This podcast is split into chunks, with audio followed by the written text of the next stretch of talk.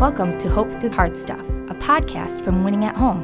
Please welcome your host, speaker, and award winning author, Steve Norman. Welcome back to Hope Through Hard Stuff. I'm honored to have as my conversation partner today Dr. Terry Jelsma. If you've been a frequent listener of the show, you might remember Terry from episode 49, where he talked about a really significant loss in his life. And if you haven't heard that episode yet, I strongly encourage you to circle back to it.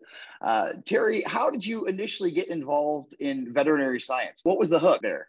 Well, that was that's actually interesting because my eldest brother is a human doctor who is very gifted. He is a high risk pregnancy uh, specialist, and he has a photographic memory, and he he does phenomenal work. And so I went to medical school with him as a youngling, you might say, as uh, still in high school. He was in medical school and, and was enthralled with that whole process and with medicine. However, I didn't ever want to be, uh, how to say, his shadow because I didn't want to be the dumb Dr. Jelsma. So, you know, I grew up across from a, a, dairy farm, worked on a dairy farm, and the dairy veterinarian at that farm uh, became my mentor, took me under his wing. And actually to this day he's now retired and we still get together. He's still mentoring me. And so it's a beautiful relationship. It was sort of i believe ordained but yeah just a different life path. Got interested in medicine through my brother but um, veterinary medicine was was where i've been led. Terry, did, did your family have pets growing up? Always had pets growing up yeah. Had okay. dogs and cats but again grew up on the farm. They were that was you know here goes aging me here you know 40 years ago. And so there was different meaning to pets when I grew up than there is today. Okay. Um, at that point in time, they were more of a guard dog purpose. They were there to catch mice. You get the picture. But today we, we talk really about the human animal bond.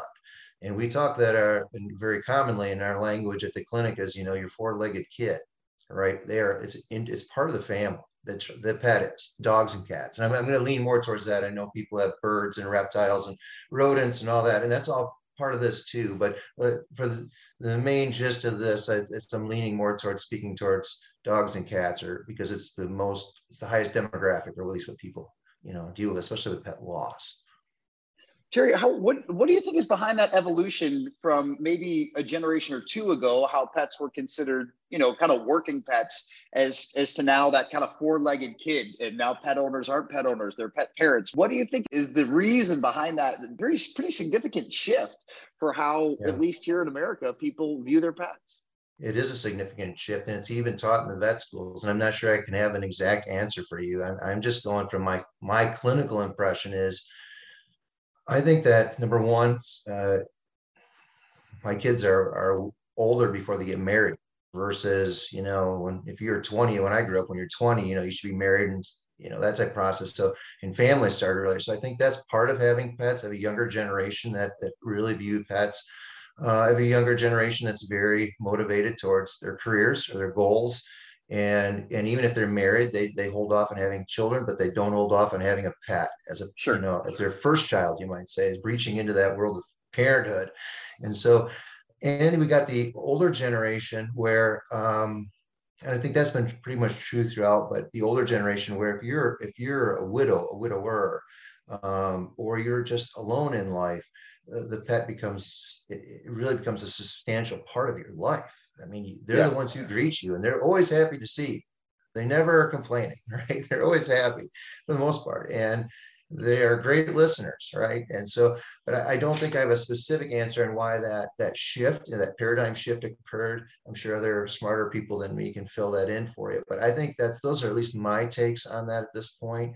Um, yeah, Terry, again, I don't I don't have hard data for this, but working at Winning at Home, which is which is a mental and spiritual health organization, I, I think there are a lot of people who are understanding the the emotional and maybe even spiritual significance of having a pet in the home. I remember you know, in my 20s, I heard one of my mentors say once, he's like, there's something about having a dog in the home that changes the dynamic of it. He's like, kid comes home, has a bad day, parents come home, have a bad day. The dog is not judgmental, the dog is faithful, the dog is happy to see you. There's just something that changes the emotional climate in a home when a dog is present. And I, I know that you know better than I do that just different personalities that different breeds have. We have a we've got a five year old Bernedoodle in our house, And I tell you what, he is the most fascinating co-parent Kelly and I have ever had. When our, our they Bernedoodles aren't big on conflict, I've heard, and so when our kids are yelling at each other, my dog will come into the kitchen and grab my hand and say, "Hey, it's time for you to do some parenting here." And so put, put, this fire out.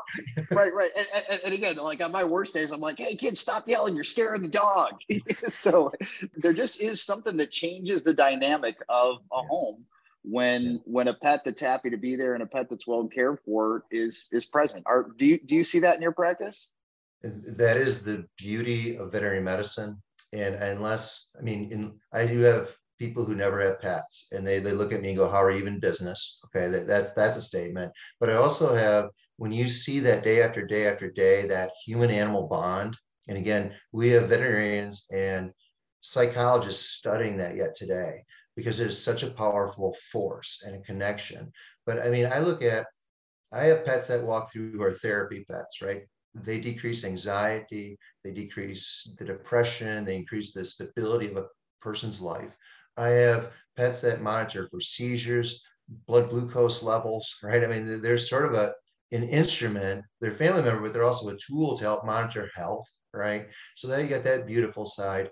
But most of all, here it is I love you guys as counselors. I, you know, I'll be the first to say it, but there, no one beats the counseling of a pet. Sure. They always listen. They always look at you like they're paying the greatest attention to you. Like, I don't know what you're saying, but it must be important. I also believe that pets sense our emotions. Okay. There's a statement, it's a little bit of a pun, but emotions go down from the human through the leash to the pet. Mm. Okay. They are mirrors of our emotions. And so when I have a client who is ill from chemotherapy and they've not been able to get out of bed hardly, that dog will sit vigilantly on that bed for three days. Other than using the restroom and getting a drink, they won't eat, and they won't eat because their owner's not eating. If the pack isn't eating, I don't eat. There's an emotional connection there. How many times have you heard it that you know what? I'm I'm grieving, I'm crying, I'm sad, I'm disappointed, and the dog greeted me with that tail wagging, but more so when I sort of curled up in the fetal position and wanted the blankets over my head, the dog curled underneath the blanket with me and just sat there with me, right? Mm-hmm. And so I think there is something sort of spiritually there as well. I think it is. I always look at animals as God's little angels for us. Okay. And again, not to get into theology of that, but I mean, they do serve sort of an angelic function for so many people in, right. in, in a whole kaleidoscope of different possibilities because each of us have our own life story right? Yeah. And that pet somehow magically, wondrously fits into that that right key hole and opens the door for our hearts to be more open, our minds to be more calm. It, it's just again, it's a it's a whole world to itself of science, and, and we're still discovering all the beauty of that. And again, I think that's the wonderness of God, right? He puts that yeah. in our life to say, even though you guys are really intelligent, really smart, this is going to blow you away for a thousand years, and you'll never completely understand that bond. That's great. So Terry, against against that backdrop, when when people consider pets their family members, when pets can can show empathy in their own ways, when when people have whether it's an official emotional support animal or not, those those pets are, are a critical part of our emotional and spiritual support network. So when we lose a pet, there there's a hole. There's something truly devastating about that. What what have you learned about grief and pet loss in your personal life and in your professional life? Well, in the previous podcast, as, as we already discussed, um, three years ago, my wife died. And after that period of time, I, I felt that was pretty compassionate and empathic before her passing. Um, but after her passing, all my emotional antenna, I mean, I grew emotional antenna. My emotional intelligence grew, if I may use that type of language. And so I see things completely different. My connection points are different. But you're absolutely correct. I mean, when when pet owners are faced with the mortality of their pet. Whether they get that diagnosis of cancer or the diabetes is no longer able to control, the diabetes is ravaging the body, and we're doing our best, but systems are failing, and, and we've got to make that tough call. Grief sets in, all right. And again, much like human medicine, very similar to human medicine, I would say the same. Again, when you have a chronic illness, heart disease, kidney disease, that type of thing, cancer, as we watch the personality of the pet change, because obviously as they get more ill, their vitality, their spirit changes. Of course, they mm-hmm. they usually go into hiding more. They hide more. They less likely to greet you eat less, they lose weight, all, all the things that we will see in human medicine. But that really starts the grief process, right? Just the, and that's where the five stages of grief come in, you know, where I, I, agree with the latest research that it doesn't have to go in that order, right? I mean, it can go in whatever stinking order it wants to go in according right. to the individual and in our experience, but it is exceedingly painful. I've, I've heard numerous times that the loss of a pet, again, a close pet, a pet that you really rely on and love deeply, you grieve deeply, but it's also equivalent to losing a child, a human child, to get sort of a context of what would, why do some people grieve so, so, they, their grief is so heavy and so difficult and so protracted. Uh, but think about someone, if I lost one of my children, how protracted, how long, how difficult would my grief be? Right. And so I, I think that sort of comparison offers up some compassionate uh, insight into allowing other people to sort of, hey, this this is this is a big deal for certain individuals, right? Um, and I also think here it goes. There's always a story with a pet and and complicated grief. We should probably touch on that down in this interview too. But you know, very frequently it's this was my daughter's pet. This was my mm. husband's pet, and they died. This is my last living connection. They love this pet, and I can't see that this pet leaving me. I can't. So they not only grieve the loss of the pet, they're reliving the grief of the loss of their spouse, their child, mm. because of this. And so I, we call it comp. I call it complicated grief, but uh, it it adds layers to this. And so, but we grieve the same way. And if I may, our society, and I, I, can only speak towards West Michigan here, because this is the society I live in, and in the arena that I function in, we uh, like to dichotomize grief all right. We say human grief is the worst grief to experience. And I don't disagree with that. And then, then there's a dichotomization. It depends again your life story. Some people say, well, my divorce was the most grievous thing that I'm still grieving my divorce because the, the loss of that future home, right? Mm-hmm. Or I um, lost my job and now I've got to move to California. I got to move away from my family here in Hudsonville, and everything that was stable to me, I'm going into an unstable environment. That we grieve that, and on top of that, here is we we lose our pets and we grieve that. And we lose the fact that you know I'm no longer employed, I'm retired and I'm facing mortality, and I grieve the loss of that. So there's different types of grief, but we as a society, I think, only from my perspective, like to dichotomize that and say, oh, this is most important, that's that's most important. I think we got to let you know. Here it is. I look at grief at a ten thousand foot view. Grief is grief. Each mm-hmm. of us have to deal with it. It's unique to each of us each of us have our own story, our own backstory to to why we grieve and how we grieve, um, and the intensity that we grieve, and we should respect each other in that perspective or try to. Um, yeah. I, you can't. I, I have pet owners who come in and will literally look at their spouse while we're in the room performing euthanasia and go, "Don't cry," or it's like lock it down, or you may grieve that hard over this. This is just a pet or this is how you may grieve and how you may not grieve. I mean, that I think is off limits. That needs to be taken off limits. And, and again, just say, listen, each of us, allow yourself to feel. You've got to feel your way through grief. It's it's all feelings. It's and again, I think I think there again, this is your wheelhouse, but I think this is very similar to human grief. I mean, it's dynamics. Terry, I think that when people experience a human loss, there's kind of a baked in cultural spiritual traditions or practices or kind of a script that we follow. But when people lose a pet, you know, based on people's individual theology, there are some people who are like, well, you know, God, it, it's just a pet. Get over it. You'll get another one. And and I hear you saying, I think God cares about all of our grief moments. Where where have you seen God show up in in people's grief over their loss of a pet? Where has God shown up in the grief? That's a good question maybe I'm not going to answer it right, but I'll do my best. I have very frank discussions. I'm, I'm, and I, that's, I'm going to breach this with theology, if I may, if I may start it there. Sure. Um, I've argued with pastors. I don't, I'm not going to argue with you. You're, you're way smarter than me, but I've argued with other pastors and um, about, hey, where their pets go to heaven or not. Sure. I believe my theology says that in the Bible in Genesis, God created animals be with man. All right. So here's the order of things. Man gets to name the animals, but animals were created in perfection before sin entered the world, before the brokenness of this world occurred, which means that God put incredible value on animals.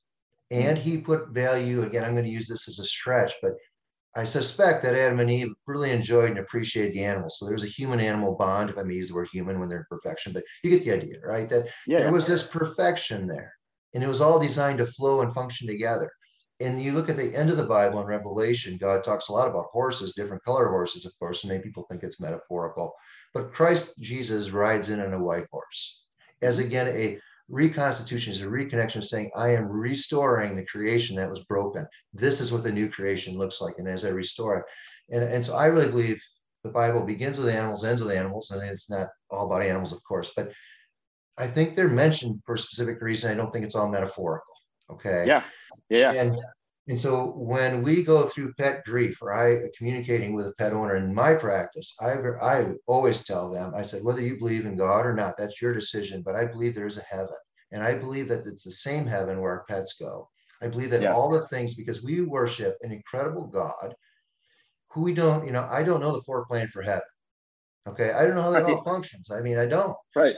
I mean, I know a lot of people who, who are saying, well, this will be there, that won't be there. This, I don't believe we know who's going to be there, what's going to be there. You know, I do believe there'll be some drums up there. You know, uh, there'll be trees because again, this is this is I believe God brings back to us in the restoration process everything that we love and endear in this world. And right. I do believe again with the philosophy that if God put those little earth angels, those pets in our life, to come alongside of us during our valleys, our anxious moments, that and, and even if the connection is five years or 20 15 years that i believe that that pet will be on the other side i really yeah. do and, and yeah. I, I envision that the idea that i've got a dog who loves to play ball and guess what that that boston terrier is going to greet me with a tennis ball in his mouth and be like, all his teeth worn down." Like I've been waiting for you forever, right? You know, right, and, right. But but what that does though is when I communicate that with people, it gives them hope. Just yeah. no different than you and I need hope in the process of grief and in the face of death. And it, at least maybe it points them to the on ramp of healing, points them to the on ramp of you will find joy again. You know, yeah. you we'll get through this, but I'm at least pointing you and I'm going to give you a toehold, a foothold, something small. But it, and and I do think that the healing process starts with that, even though we're in the moment of the euthanasia itself. Now, again, I don't know, and, and some of the beauty that comes out of that is it usually um, people cry, but it's mm-hmm. tears of both sadness, but also of hope, because I do believe right. there's two types of tears. Right. I, I believe it. Um, it gives them the possibility to take a next breath and a next step. Okay, again, yeah. it's, it's really that fundamental. So yeah. I don't know if that answered your question. I, I don't think it did. Sorry. No, that that was that was a beautiful and a very appropriate response. And even as you were talking, Terry, I called to mind a, a passage of scripture where the prophet Nathan is confronting David over a mis an act of grievous misconduct that he has had with one of his best friend's wives, and he tells a parable of a family, a, a family that was was poor. They had very little limited means, and they had one lamb as a family pet. And there was a neighboring wealthy man who had guests who came and visit, and rather than slaughtering one of his 200 sheep, he stole their sheep and slaughtered it and gave it to his guests. And and it said that when David heard that story, he was absolutely outraged. And I thought that that's that might be one of the only uh, or, or a few examples in the scriptures that let us know that that there for hundreds maybe even thousands of years has been an understanding that that pets do matter to families and and that that bond was mattered to god as well so much so that he used it as an example to confront david on some some things that he was doing that were pretty wrong. So i think that that's that's an example that i had forgotten about that i think bears to mind in this conversation. Yeah that's a great point. Absolutely Terry, for people who haven't been through the process before, there's some people who have experienced the heartache of losing a pet. There are other people who haven't done it before. And you talked about the euthanasia process with a family. If if there's a family with young kids and they have a pet who is sick or they have a pet who is entering final stages of life, can, can you walk people through what that last day process looks like? Maybe just to, again, it doesn't take the sting out of the wound, but it takes some of the anxiety and the uncertainty out of, out of the process. Can you, can you walk us through what, what exactly happens so that if somebody's getting ready to let a pet know, they, they at least know how the process works? Yeah, so the conversation in my world is I appreciate that question. The conversation usually starts days or weeks before. Okay. Um, I always tell the pet owner that I'm the the mouthpiece of the pet. Means I mm-hmm. don't I can't interpret what their thoughts or their feelings are, but I can interpret their health, their well-being, their quality of life. And if the quality of life is is getting to a place where I with my medicine, the owner with their TLC and their care, we, we're not going to change the trajectory of this. It's only going to get worse. I will breach, pardon me, I will breach that question with the owner. And on that question, I'll make the statement is that we need to start having a quality of life discussion. Okay. That's that's usually where the five stages of grief really kick in because the first one that I face is denial. Okay. And I breach that sometimes weeks before. Like I don't know whether we have weeks or we have months. Uh, only God knows that, but we're at this place. But I need you to start thinking about it and you start processing, and here it is. I just need to introduce the idea because sometimes denial takes weeks to break through. Sometimes it takes days. Sometimes it's minutes. But most of the time, there's a process of breaking through that. I didn't hear anything Terry just said. Blah blah right, blah right. blah blah. Right? and then we re-engage it. And but the so let's say that you're coming in tomorrow morning all right and the frequently we'll get that conversation like hey when you come in this is what it's going to look like we will enter an exam room. We will have a blanket out for you. We have a little care basket that staff has set up with water in it, with some facial wipes, with Kleenex in it, that type of process. Um, we do our best at keeping noise levels down. We light a candle up front, allowing other people who come in to go, hey, we're going into a sort of a sacred space here. Please be respectful. Don't joke. Right. Don't laugh. Just keep things toned down. Then I proceed to share with them. We the staff will establish a catheter, and I mean it's too much detail, but and then while they're establishing the catheter and the patient, I will discuss it. This is what's going to take place. We when your your pet comes back, when Fluffy comes back, I'll be injecting first a sedative, and of course I, I always say I let you know every stage as I go. All right, so there's that, okay. that clear communication. So that just it's done. So I, we walk with that client we stay in the same lily pad the best we can throughout that entire process. But we start with a sedative, we explain what that's going to do, how it's going to function, what they're going to experience through their, their perceptions of this. Right. And then shortly thereafter, because it's a short acting sedative, we use the final injection, which is a euthanasia solution, which stops the heart. And then I listen to the pet and I tell the owner that we're gone. We're, we're okay. Gone. Okay. Then um, the owner has the ability, at least in our practice, to stay as little or as long as they want in that okay. room. And I always say to them, this is a sacred space. And what do I mean by sacred? Because this is where heaven meets earth and earth meets heaven. Because we have a transition going on. And again, I'm a, I believe in this. All right. Sure. That yeah. soul, but that this, this breath of God that was in this pet now goes back to God. Okay. Yeah. And so um, we we honor that space that way and i use that language. And i also feel it's sacred because i am allowed into the most intimate all the barriers are broken down at that place okay? yeah, yeah. i mean now i'm in the most intimate of intimate of yourself of that person and in that family. And I, I consider it an honor to, to to be in that space and i do i work my most i work the best i can to protect them in that space um, but you know, it, it's it's so difficult because again, you see all the facets of grief here. Where I have men who will be like, mm, "Just a dog. I'm tough," and then I will say it's all right for you to cry because again, in our culture, in my age group, almost we have to have permission to cry. And I'll yeah, say, yeah. "I'm going to cry here. This is a big loss. This is a big deal. This pet raised children with you. Yeah. This pet helped you recover from your knee surgery you know, and you're still recovering. And this pet is, right.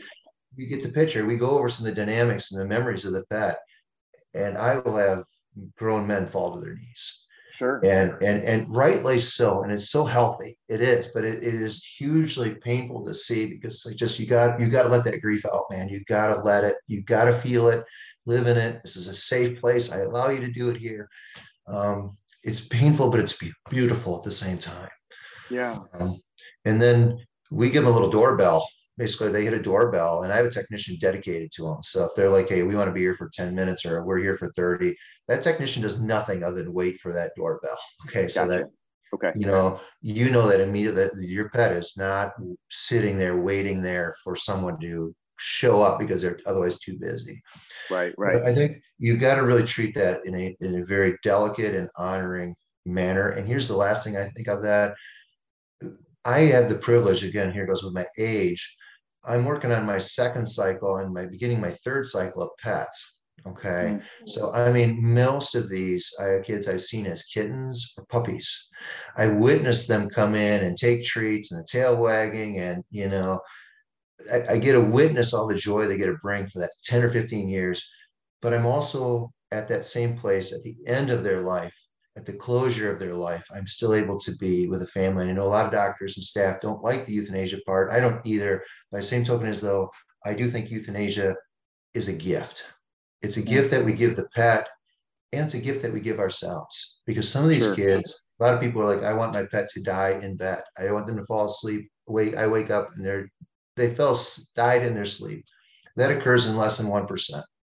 Okay. Really? Yeah, it's it's not a common. In fact, most of them who die in their bed are ones we weren't expecting to die in their bed. How's that? Okay, it's okay. like so, and or some do, but it's a smaller percentage. Most of them, it, pets are resilient. They want to live. They want to please you. Sure. They want to care right. for you. They've got right. family. They got children, and and so their internal drive is incredible. By the same token, is there we're up against this tension of weakness and trying to keep. But but I see it as a teeter totter where you got to balance. You got the the owner's quality of life and the pet's quality of life I have owners who will do everything for that pet to the very, very last last minute. Okay. And I think that's too much of an emotional drain on them, to be truthful. It's just my perspective. I honor sure. them, but by the same token is I've got other people who are like, well, it's sort of inconvenience, you know, that type of thing. But it's got to be a balance between, again, you as a pet owner and the quality of life of the pet and have a healthy discussion of where do we feel this has now become off center or our pet is failing in personality and in health, right? right. Um, where we don't want to have that memory where you know they haven't eaten in five days and they right, right. you haven't got up in five days and there's still seasoning and we don't want those memories burned into your hard drive as the last sure. memories of that beautiful pet because that's just an added layer of trauma that doesn't doesn't have to doesn't have to exist yeah, absolutely. But there's tremendous guilt. And here's we even have people who grieve over that decision making yeah. right? Yeah. where you know again I, going back into that room into that space especially if we've as an owner and a veterinarian we've had those conversations and i will say to them the decision today is correct. I validate your decision today. This is the best decision today. Okay. And they need to hear that because some people it will live rent free in their head for years that they are the ones who took the life of their pet right? Because they are the ones who had to make that decision. I can't make, I can only advocate. I, they're the ones who have to ultimately make that decision. And they grieve over that decision. Sure. I mean, we talk about again grieving in different ways. They grieve over that decision. No different yeah, than a human. Go, do we do we remove? Do we unplug? Do we keep the plug right. in? Right. I mean, that's that's where we're at mentally, emotionally. Um, it's exceedingly difficult. Yeah. Terry, in your experience, what what level of what what age child should should be in the room when that happens? I, I know different people have different decisions, yeah. and I know there's not a right answer. But in your experience, is there is there a range that you would recommend? Yeah. So then again, this is my personal opinion only. You're just you're just hearing one doctor's opinion, but I think that uh, majority of doctors would get behind me on this. I believe children under ten should not be present in a euthanasia Okay. Um, I personally, again, what I've witnessed with that, and again, I know each parent's different on this. This is just a general statement, but I believe that we could actually traumatize our children to that. Okay. I look at the perspective of here it goes. Um, I'll be honest here. I mean, since up to probably 25 or 30, I was fearful of death. I had no understanding of death, even though I witnessed it. But you know, it's it's think of it as a child. We don't understand death, right? You're here, you're not here. Um, you're breathing, you're not breathing. Um, in this situation, I see more of this like kids sort of compartmentalizing that again, uh, they're bringing it back. They're just locking it down because they do not know how to interpret that, hey, my Fluffy was just walking around the exam room interacting with me, gave me a few kisses on the cheek. Now we're sleeping and we were breathing. We look like we're sleeping. And my parents are saying, oh, we're sleeping. And then we stop breathing and now we're dead or right, deceased. Right. So I think that that's it's a it's too much for a child right, under right. 10. there's that. Sure. And again, if you're a child psychologist or you people, I mean, you, I would love to hear your comments on that, but I think it's too early. And the other, the other thing I would look at is this. I think there's also, is it in the family? I have families, larger families where there's individuals who cannot be in the room. Right. They're situationally aware, emotionally aware, not that I, I, just, I can't handle that. I don't want to be there. Right. The rest of the family can be, but I'm going to sit in the car. And then you guys can fill me in on how things went, but I cannot visibly see it. And again, in this practice, this doctor's mentality is I completely respect all of that. You sure. want to be present, you don't want to be present. I honor it all. I also would look at it this way from those parents like, oh, my child has to touch the deceased pet. Um, there are a, lots of adults, and I'm not talking like 20 year olds, 30 year olds, I'm talking 50, 60, 70 year olds who cannot be in that room to see that. Because in their own language, and again, I would like to think 50 cycles around the sun or 70 cycles around the sun, you got a pretty good idea of reflection of what you can and cannot handle. They're like going, we cannot handle seeing that transition from life to death. Yeah. Or that happened yeah. before our eyes. And again, I respect that. But I think I would just say no from 10 and below. Prudence and judiciousness between 10 and 15, because you know your kids and they are at that phase where I think that you could have a healthy discussion. Um, but yeah, I, I, I, like that question, but it, it's, and again, I know there'll be doctors who disagree with me on that, but I, I, I would not have the jealous children at that age present watching that. Okay. Okay. Terry, those are great insights. Really appreciate you walking us through the process, giving people just just hope and, and letting them know that God is present and God does care about our family dynamics and, and our pets and and our understanding of, of death and grief and loss and hope for resurrection. Those are those yeah. are all themes that that I think we, we need in every dimension of life. And and this is a, a great doorway to get into those conversations. Any yeah. any closing thoughts or words of yeah. encouragement for family? Or, yeah. One, please. One, please. Number number one is um, I'm gonna again. I'm use a shameless plug. Here it goes again. Um, companion animal loss grief support group. It is uh, through an organization called Heaven at Home. It's in Grand Rapids. They offer both. They have a, a pastor slash counselor who does individual and group therapies for individuals who are really struggling with the loss of their pet. It's a grief support group for pet owners. Uh, Dr. Lori Brush is a colleague of mine. She does fabulous work. She works in the hospice arena of our world. But of course, as we all understand, you know, there's the finality of death, um, but grief has its own life. It, it lives on.